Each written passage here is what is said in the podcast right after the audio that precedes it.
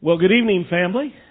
If you would, uh, we, we, we're in the middle of this study, as we've talked about, in the five solas. We're in week four. You guys know the drill. You've been here, most of you, I'm sure, uh, most of these weeks. There are five phrases that summarize, that crystallize key biblical truths that were rediscovered during the Reformation. Sola Scriptura, Scripture alone. Sola Gratia, grace alone. Sola Fide, faith alone. Solus Christus, Christ alone. And Soli Deo Gloria, the glory of God alone. We've seen that the Scriptures alone are the foundation, the sole authority of our faith, because our faith we find here in the Word of God. This is the, the source of truth. We affirm what the Reformers discovered when they studied the Scriptures as we have been uncovering along with them the, these other four truths, four solas. We've seen then that in the scripture, the next sola, sola gratia, we are saved by grace alone. Not by any inherent goodness, not by any, any merit of our own. We receive that grace by faith alone or through faith alone, not by anything that we can do or add to what God has done. We simply receive it through faith. But those truths raise a big question. If we are saved by God's grace alone through faith alone, and not by anything that we bring to the table, not by anything that we do,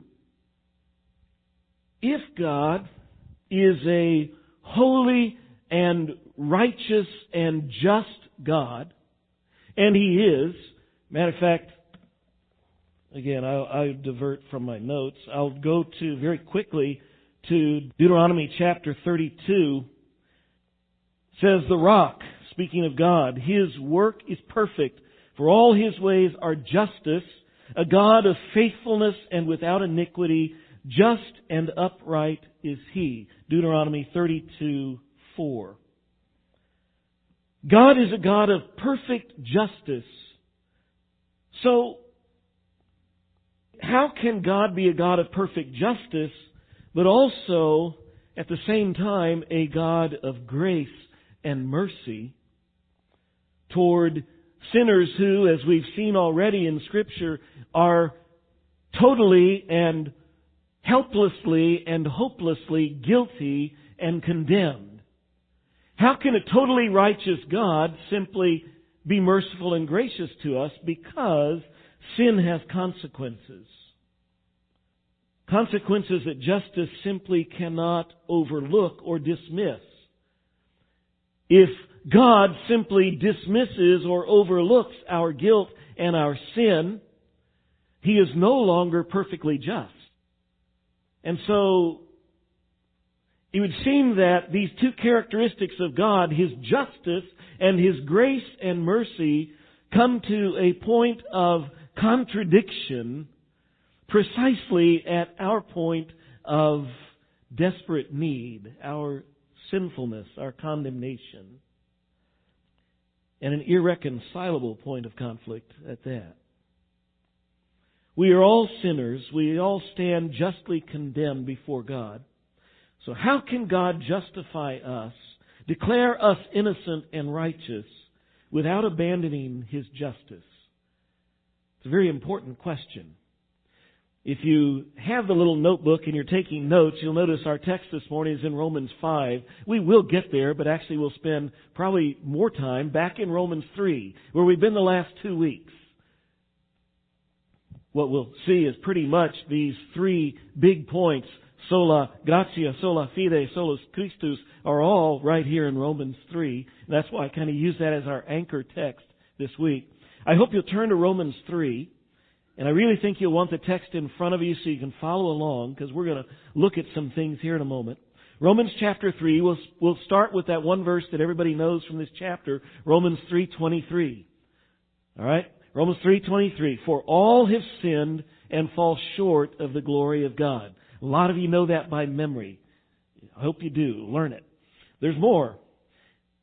We're all sin, we fall short of the glory of God and are justified by His grace as a gift through the redemption that is in Christ Jesus, whom God put forward as a propitiation by his blood to be received by faith.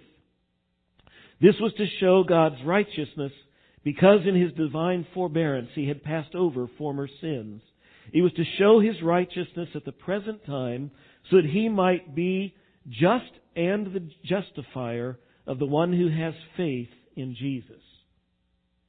The solution to the problem that I raised, to this issue of how do we reconcile God's justice with His grace, is found in that last phrase, how God can be both just and justifier.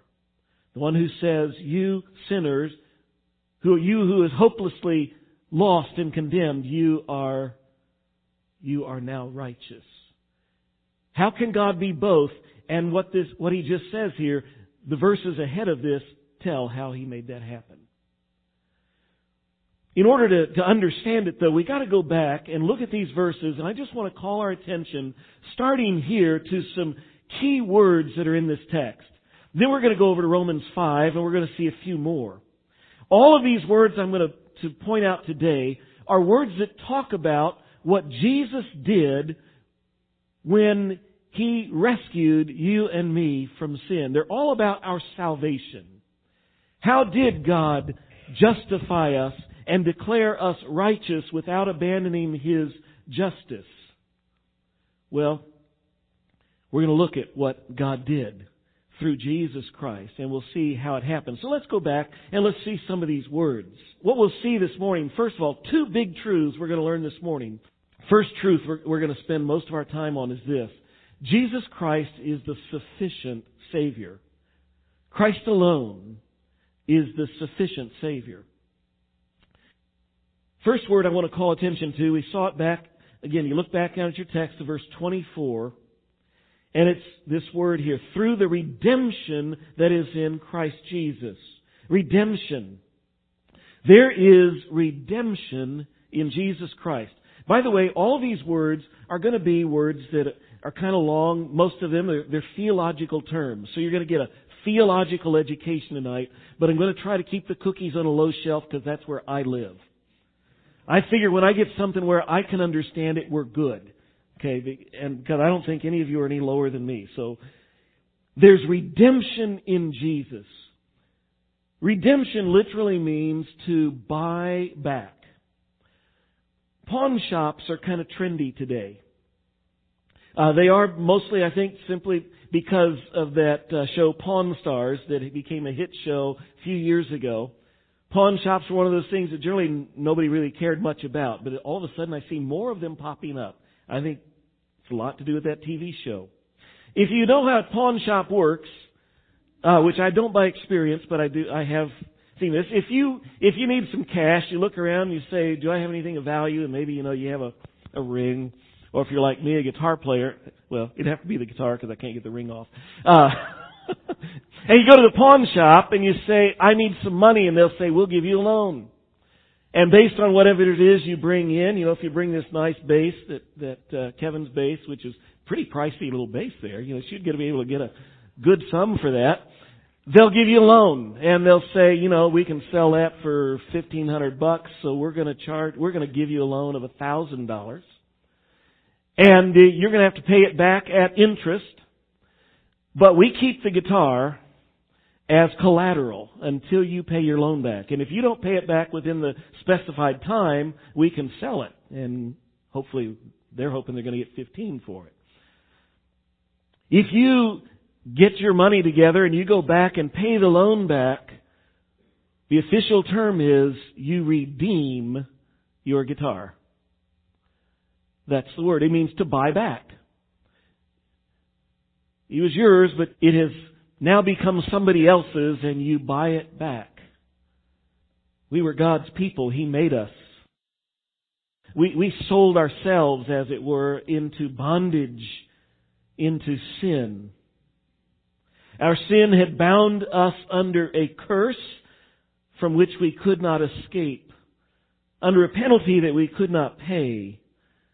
But Jesus has redeemed us. He has purchased us from the penalty and from the power of sin. And that's what our text says here, that it's through the redemption that is in Christ Jesus. Galatians chapter 3 makes this quite clear. It says, Christ redeemed us from the curse of the law by becoming a curse for us. The, the law is not a bad thing. The law is simply the list of here's the right things, the right way you're to live. But we had broken the law, and so we came under the curse of the law. We came under its penalty. And Jesus, he says, redeemed us from the curse of the law by becoming a curse for us. For it's written, Cursed is everyone who hang, is hanged on a tree. When Jesus died on the cross, He did that to pay the penalty, to pay the price that we owed, so that we could be bought out of sin. Redemption. That's one thing that is here in this text that Jesus did for us. Another one we'll see in the next verse, verse 25. Whom God put forward, talking about Jesus, whom God put forward as a propitiation by His blood. The second word I want us to notice is propitiation.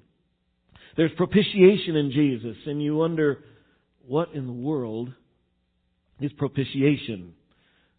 Can you use it in a sentence? Uh,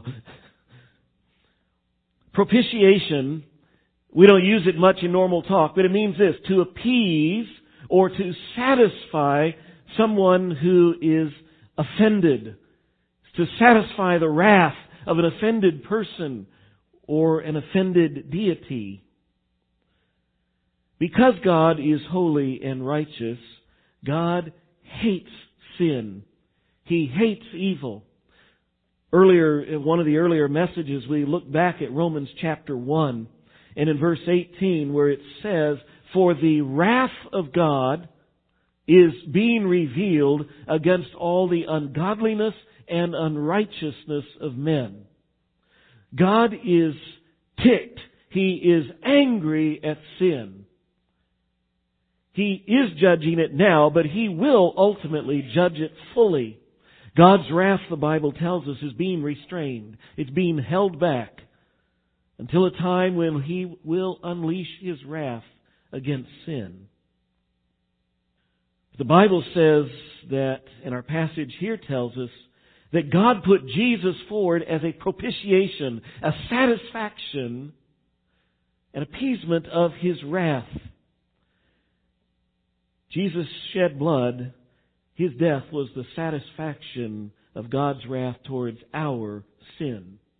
1 John 4 says it this way, In this is love, not that we loved God, but that He loved us, and He sent His Son to be the propitiation for our sins.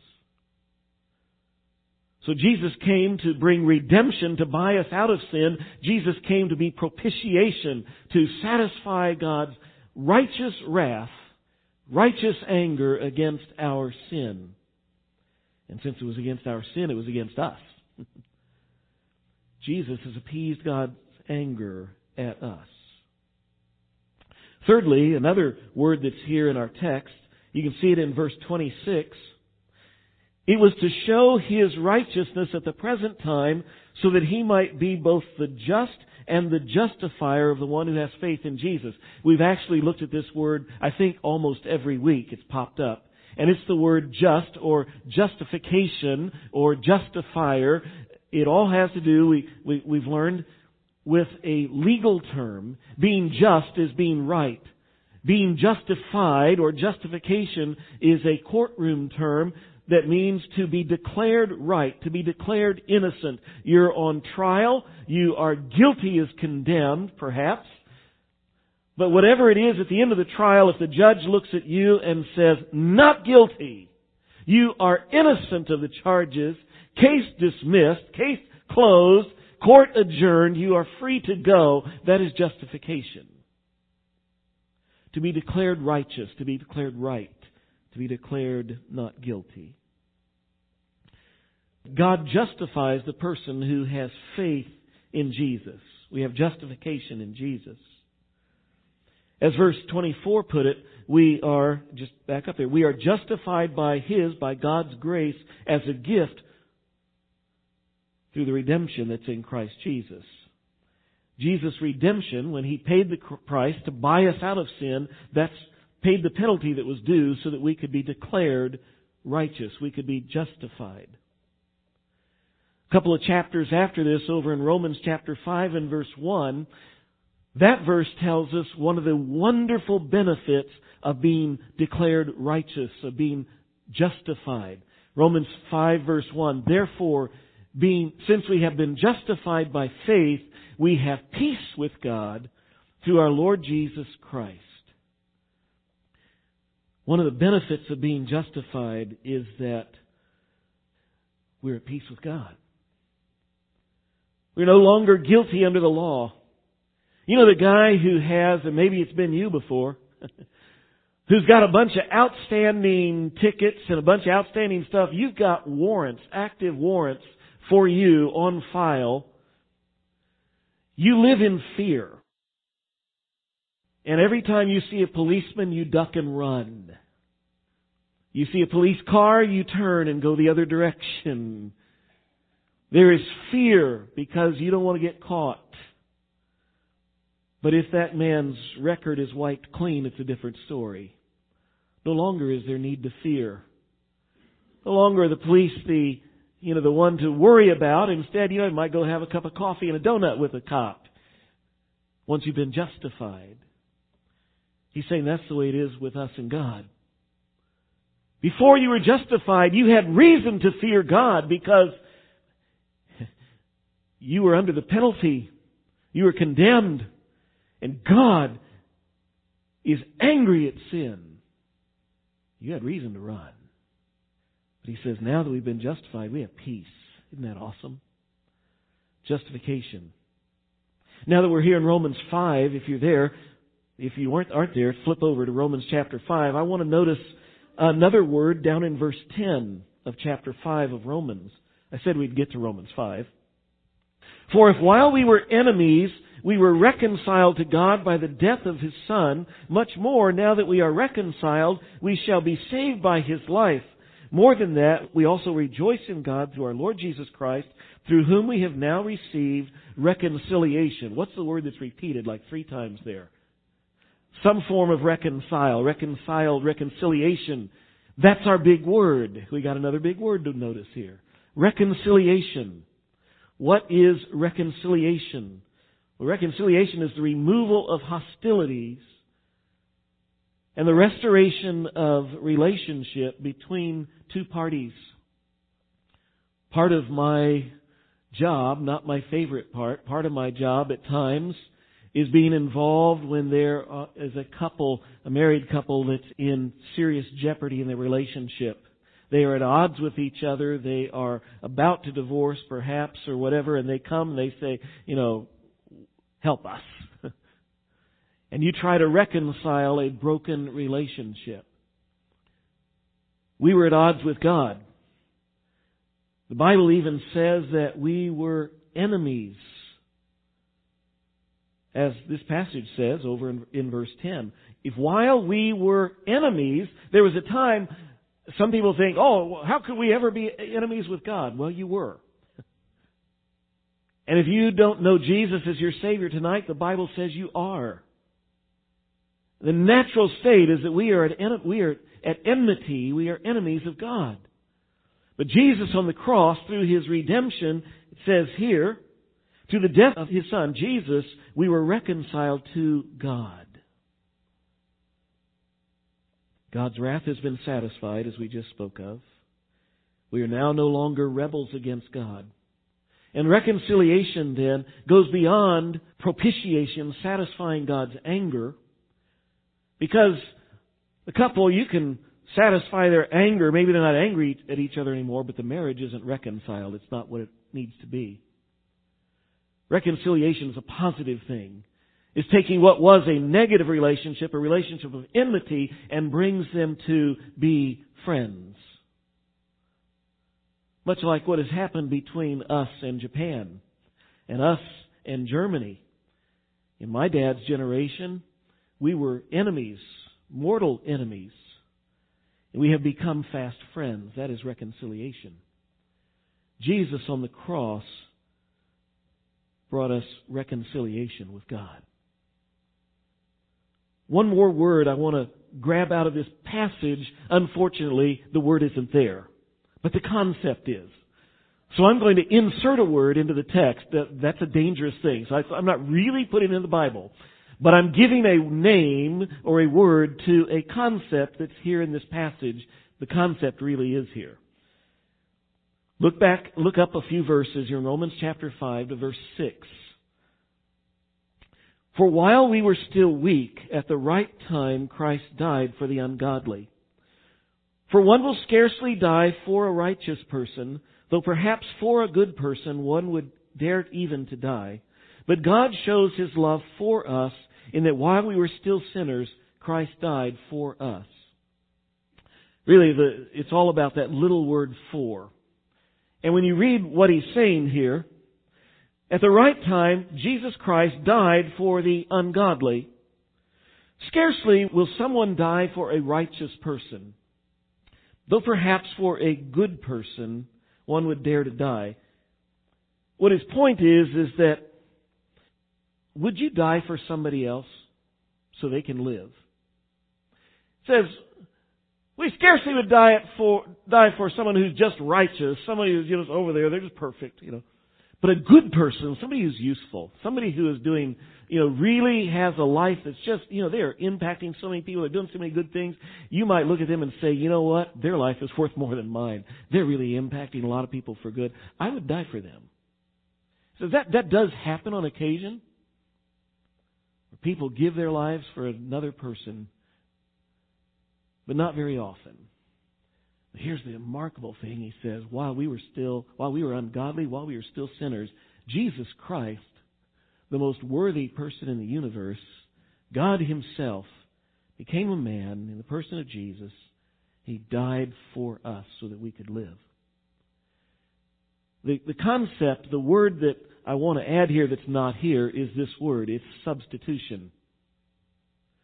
That's what that little word for means in this case. It means in our place. He died so we could live. Peter says it this way. He says, He himself bore our sins in His body on the tree so that we might die to sin and live to righteousness. By His wounds you have been healed. The great reformer Martin Luther called this a wonderful exchange. He takes our sin and we receive his righteousness. It's a poor exchange for Jesus. It's a great exchange, a wonderful one for us. He takes the sin that had us condemned, had us helpless and hopeless, and he takes the penalty that our sin deserved. In exchange, he gives us redemption, and he gives us propitiation and justification and reconciliation. He did that by substitution, by taking what we deserved and giving us instead what he deserved and what he had. Isn't that awesome?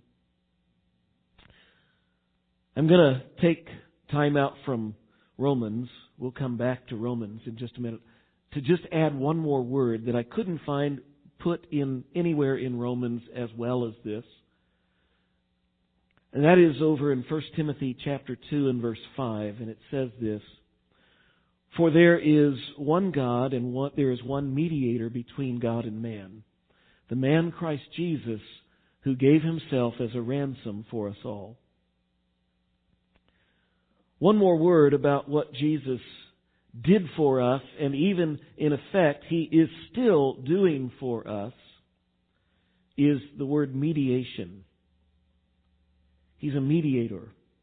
A mediator is one who acts as a, a in between two opposing sides in order to bring a settlement.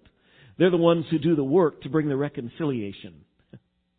Jesus provided the, the means of reconciliation through his death. He also provides the work of reconciliation as a mediator. Jesus is the mediator between us and God. We don't, we won't go there, but sometime it's worth going and reading through Hebrews chapter 4, 5, 6, 7, 8. Hebrews chapter 4, specifically 4 and 5 and 8, are incredibly clear. Jesus Christ is our great high priest. Jesus, after he died for our sins, rose again from the dead. He ascended back to heaven.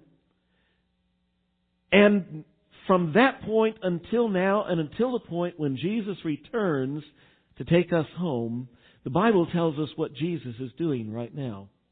He is acting as our intermediator, as our mediator. Among the things he does as our mediator is he intercedes for us. He prays for us. That is in Romans. You'll find it in Romans chapter 8 that he intercedes for us, but you don't have this term mediator. And I wanted to grab that term.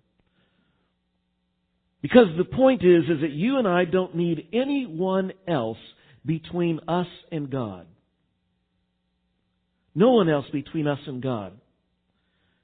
Not a pastor, not a priest, not Mary, not the saints. We don't need anyone else to dispense God's grace to us. See, God's grace has come to us through faith, through Christ alone. That's the point. He is, and notice it says there is there how many mediators are there? There's one. There's one God and one mediator between God and man. Not only do you not need someone else, no one else can fill that role. And so the writer of Hebrews goes on in Hebrews chapter 4 and he says, Let us then, because of that reality, let us then with confidence draw near to the throne of grace that's God's throne, that we may receive mercy and find grace to help in time of need. When you need grace and mercy, you don't come to the pastor. I can't help you. All I can do is say, there's Jesus. and let's go to Him. You don't need the church. Not that we can't, as the church, pray with you. Not that we can't even pray for you, but we don't give you grace. Only Jesus does. And you don't need, need us to pray for you because Jesus prays for you. You pray to Him. That's the point. Now, here's this whole long list of big theological words. There you go. Ones, you learn these, you've got a big theological education. Okay? Why have I drawn attention to all these words with their unique nuances? Because the Apostle Paul, both here in Romans and even in that one verse in 1 Timothy, he's using these words, I believe, specifically to make a point.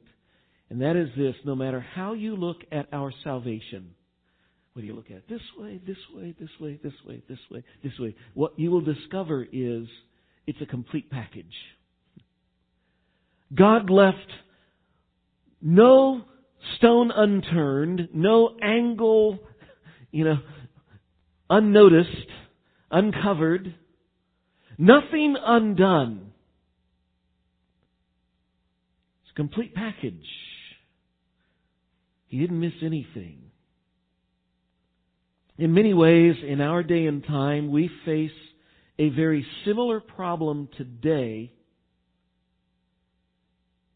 in Christendom, in the church, that the reformers faced over 500 years ago that brought about the Reformation. So when they started digging into Scripture, they realized the church had, had, when they stripped away the traditions and they stripped away the teachings of men and they looked at just what does the Scripture says, what does the Scripture say, they discovered these, rediscovered these truths that are so plainly here.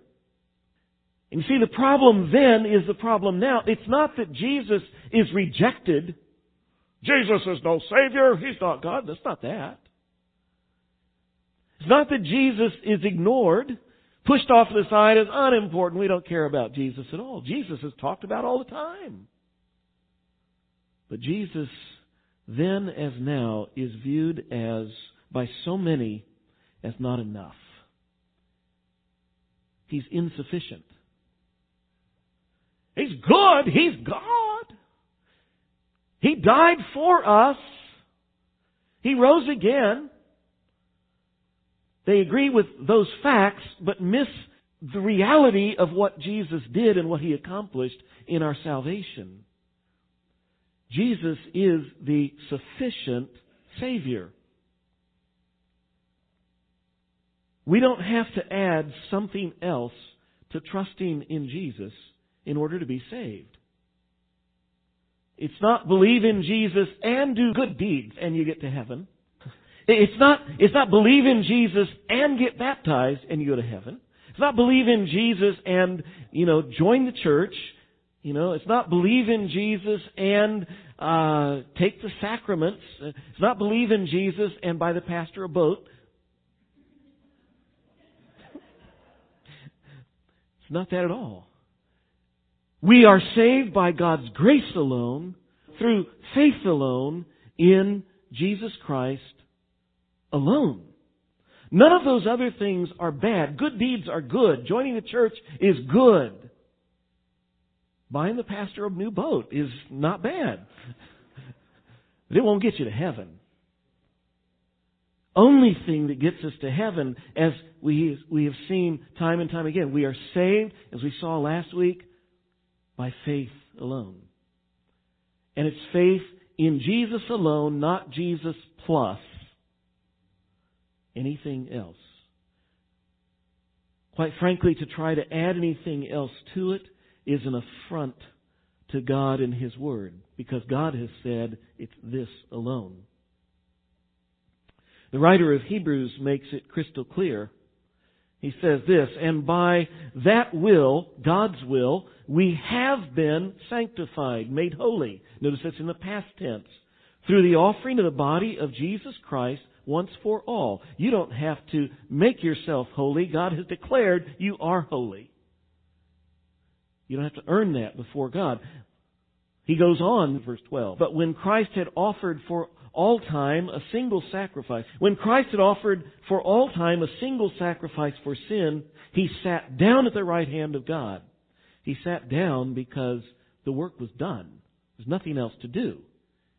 He had paid the cost for sin, so he sat down. Verse 14, same chapter, Hebrews 10. For by a single offering, he has perfected again in the past, perfected for all time those who are being sanctified. It's done. Our salvation is bought and paid for. Jesus, and what he did on the cross, is sufficient. It is complete. There's nothing else for him to do, nothing else for us to do, nothing to add to it, other than to receive God's gift of salvation by trusting in Jesus. Period. Christ alone. Jesus is the sufficient Savior. One more real quick thing. Got one more big point. I promise it's not going to take real long. Okay, we've got to go back to Romans 5 if you're not there. Second big point in this passage I'm, I tell you what, I'm going to read some verses from Romans 5. Follow along if you want. Uh, beginning of verse 12 of Romans 5. Again, I, whenever you're reading Scripture, notice if words are repeated, because if words are repeated, typically there's a point that they're trying to make that's critical, important. So see if you can notice the repeated word. I'm going to start reading verse 12 of Romans 5. Therefore, just as sin came into the world through one man, and death through sin, so death spread to all men because all sin. Skip down to verse 17. For because of one man's trespass, death reigned through that one man. Much more will those who receive the abundance of grace and the free gift of righteousness reign in life through the one man, Jesus Christ. Therefore, as one trespass led to condemnation for all men, so one act of righteousness leads to justification and life for all men. For as by the one man's disobedience the many were made sinners, so by the one man's obedience the many will be made righteous. What's the repeated word? You are such a sharp group. I am, I thought you guys might find that tough, but Okay, so what does Paul want to direct our attention to? Two people. that was a trick question. But it's true. He talks about one, but it's all about two. Just like this, our whole series is about sola, but there's five of them. Sola meaning alone, but there's five alones. I know I'm messing with your brain, but it's okay.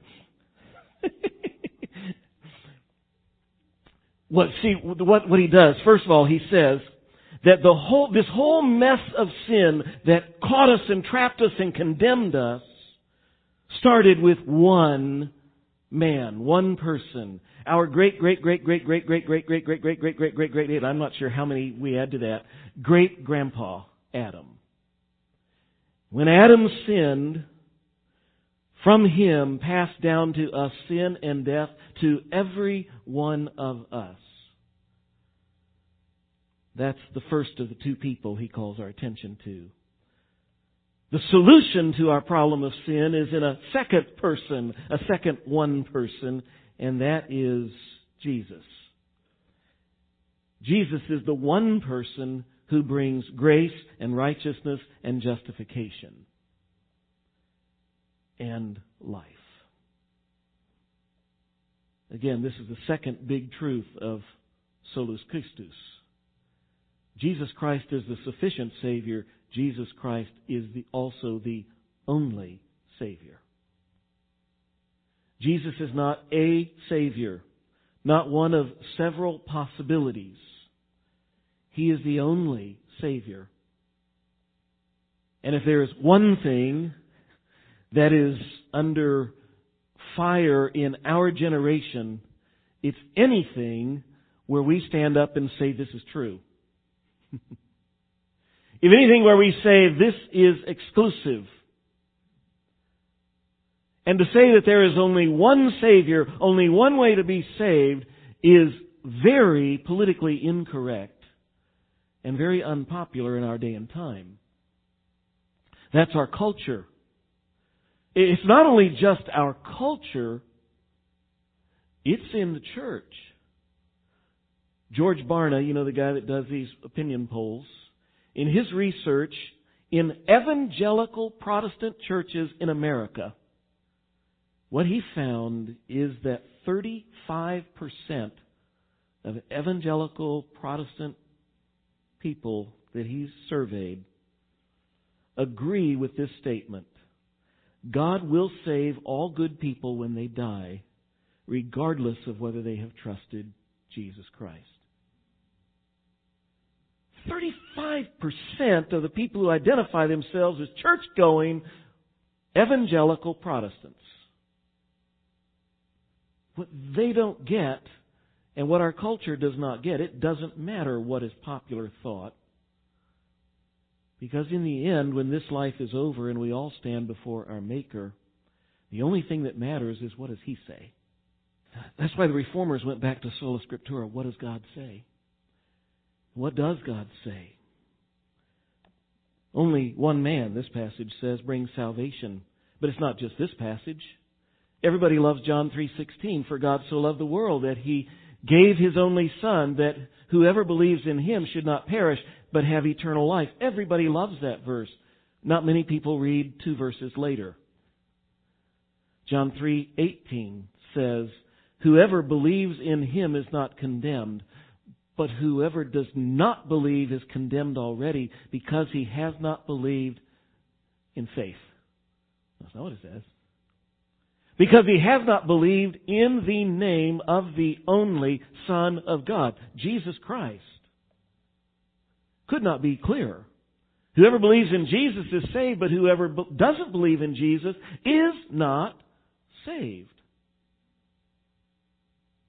So you say, well, uh, maybe that's just wrong.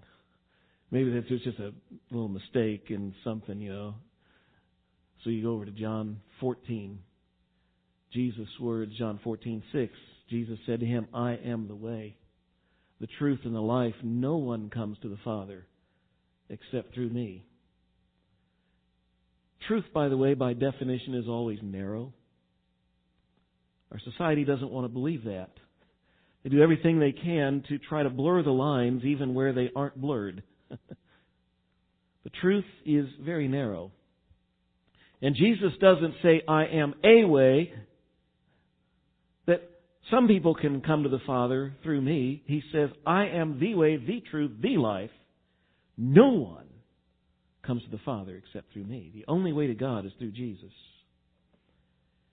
Acts chapter 4 verse 12, it says, And there is salvation in no one else, for there is no other name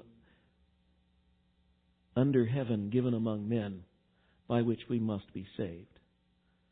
There is salvation in no one but Jesus. What does all that mean to us on a day where we're here late at night instead of early in the morning? It's been icy outside, and tomorrow we're going to go back to school and back to work. Well, first of all, if you're here and for whatever reason you've thought that being saved, going to heaven, is somehow about being good enough or trying hard enough, I hope you've been getting the message here that there's nothing we can do. That's what we've seen the last two weeks to earn our way. And it's not about trusting in Jesus plus other stuff. It's simply trusting in Jesus alone because He is sufficient. Trusting in Jesus is, is the full deal. There's nothing else we can add to it. And as I started to say earlier, in fact, if we try to do that, we offend God and we belittle the sacrifice of Christ. We say, yeah, God, you, you became man, you died in my place, you know, but that's not quite enough. I gotta add a little bit to it here. How silly and how offensive. And that's not faith at all. Faith is simply trusting Christ alone. So if you're here this evening and you've never placed your faith in Jesus Christ, all, you, all it takes is understanding your need and understanding what He's done and simply telling God, I believe. I trust Jesus. Instead of trying to earn it, I receive the gift you offer. God says at that moment, you're saved. That's faith. To all of the majority of us here who are already believers in Jesus, I hope there's been more than just a theology review. Rather, that as we've looked at all of those words about what Jesus did for us, that we come to appreciate all the more just how deeply lost we were and how great the grace of God. And that it wells up in you more gratitude for God's grace and love for the wonders of His love toward us. And that that then would cause us to cling to Him more dearly, to live more faithfully, and motivate us to remember that that next door neighbor, that kid who sits next to you in fourth hour, that person that cuts your hair, the person that checks you out at Aldi, or your crazy Uncle Bill, whoever it is that you know that doesn't know Jesus, there is no other way that they will ever get to heaven except by placing their faith and trust in Jesus. And the only way that they're going to hear about Jesus is if somebody tells them. How can we be quiet? And I'm not pointing a finger at you, I'm asking a question because I suffer with the same disease. I got lockjaw. But we shouldn't. We mustn't. Because we are saved by God's grace alone, through faith alone, in Christ alone. And there's a lot of people in this world who are only going to hear through us alone. I made that sola up. But if the shoe fits, maybe we need to wear it. Let's pray. Father, thank you for this time. I thank you that despite all the weather this morning, we've been able to get out tonight and be together, and it's so encouraging to me to be with the brothers and sisters. Lord, may your word penetrate our hearts tonight. And may it make a difference. To the one, if there is one here who's never placed their faith and trust in Jesus, may the, finally the lights come on the truth dawn, and may even in these moments they say, Yes, Lord, I believe. For the rest of us, Lord, may we never forget these critical truths of what Christ alone has done for us. May it change us forever. In His name we ask it. Amen.